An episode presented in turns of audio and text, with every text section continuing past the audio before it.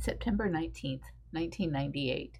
Yesterday, Jamie came into my room crying that Jim Moore was being hateful to her. Because of Daniel Campiro, she and Jim Moore have been at each other's throats since last year. I am usually there at feeding time to referee, but since I've been spending my evenings with Richard, they have been going at each other pretty steadily. Jamie said I never defend her, and that she has to work so hard for me and these animals, and then put up with being called names by the volunteers and getting no respect from them. I cried with her. I do ask way too much of her. I wrote Jim a letter telling him to knock it off or get out. I was depressed when I met with Richard, and as I came through his door, he handed me two bouquets of soft peach colored roses. One was for me, and the other for Jamie. I almost cried.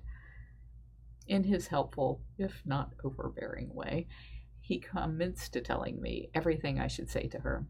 He asked why I laughed, and I explained because that was exactly, almost verbatim, what I had said to her. It is so weird how we respond so similarly to situations. I had bought air purifiers for his office and for the lake house and the condo because the dust is so bad I can't breathe in these places. He kept saying he wanted to pay for them, but I told him he could pay for the electricity to run them and I would pay for the units, since I was the only one benefiting from them. He got really adamant about paying for it, so I told him he could donate the amount to the cats, and he did that on one unit.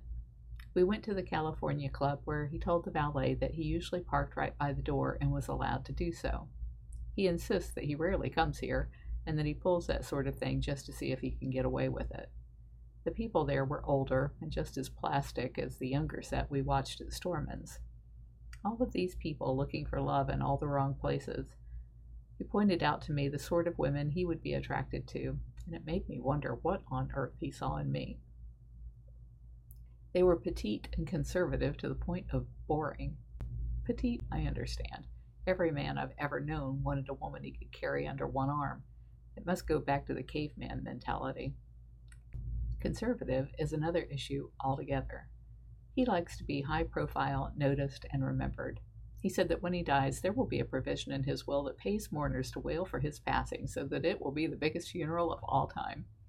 As someone who is often in the spotlight, I am thankful that when I am with him, it is on him. I can relax when I don't feel like every word out of my mouth is subject to end up on the front page of the Metro section of the St. Pete Times. Speaking of which, at the Brown Dog later that evening, I ordered the lamb, which appeared to be the same thing the man at the table next to me had ordered. Richard, always quick to converse with people he doesn't know, asked the man what fine dining experience he would compare the Brown Dog to. They went from there to a discussion about real estate developing and politics, and they came to find out that they knew each other by name, although not by sight. The guy's name was George something, and he is the attorney for the St. Pete Times and a developer of commercial real estate in downtown St. Pete. He owns the building next to my Anderson house. That was a boarding house I owned. The Crest building, and apparently quite a few renovated old buildings. We went from there to have a drink at Bennigan's. I had already had my one wine limit, so Richard ordered a double gin and tonic. We finished the discussion on swinging that we had started last week, and I believe he understands how I feel about it. He said that, of course, he would not offer me a smoke or a drink or anything else that would cause me to fall. He said he was only making an observation about the gay woman from the farm store and that in no way did he mean it as a suggestion that I should do anything. I am glad that we can talk things out like this. He asked me if Don were to show back up tomorrow, would I go back to him as his wife? I hadn't thought too much about what if, and found myself talking about it and thinking it through out loud. He seemed agitated that I couldn't give him a quick and definite answer, but he conceded that I should think it through before answering. He asked if, given what I know about Don now to be true, if I still love him, and I couldn't answer that very well either. After much thought and discussion, I answered him truthfully and with conviction that I would take care of Don financially, but that given his indiscretions, I was under no obligation to give him my love nor myself in marriage. As to if I loved him, I loved him, and for that reason alone I would continue to provide for him, but no more would I sacrifice myself. He asked for all of those answers based upon my life not including him, and these were the answers I would give, whether Richard were in my life or not.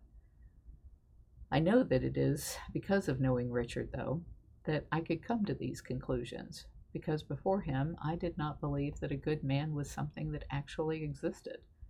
I might have settled for being married to Don because I would not have looked outside of our relationship for anyone who would love me without hurting me. Today, Richard is going with Zena to the Rolls Royce Club, which is meeting at the aquarium.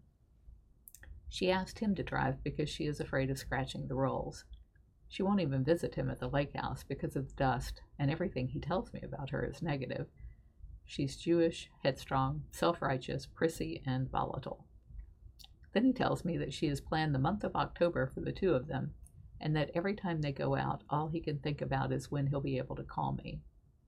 This sounds an awful lot like Don's excuses with Pam Enriquez. For four years, Don kept telling me that he really didn't love her and that their relationship was soon to end.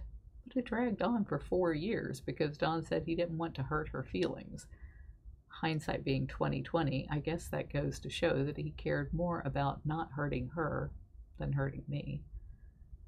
I have encouraged Richard to see this thing through because when I do ask him for a commitment, I don't want him to have any regrets. I wondered last night if I was being honest with myself.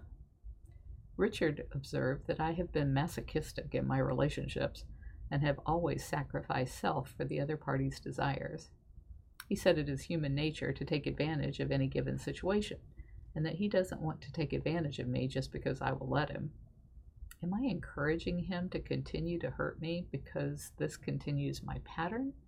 Or do I really believe it's the best thing for us in the long run?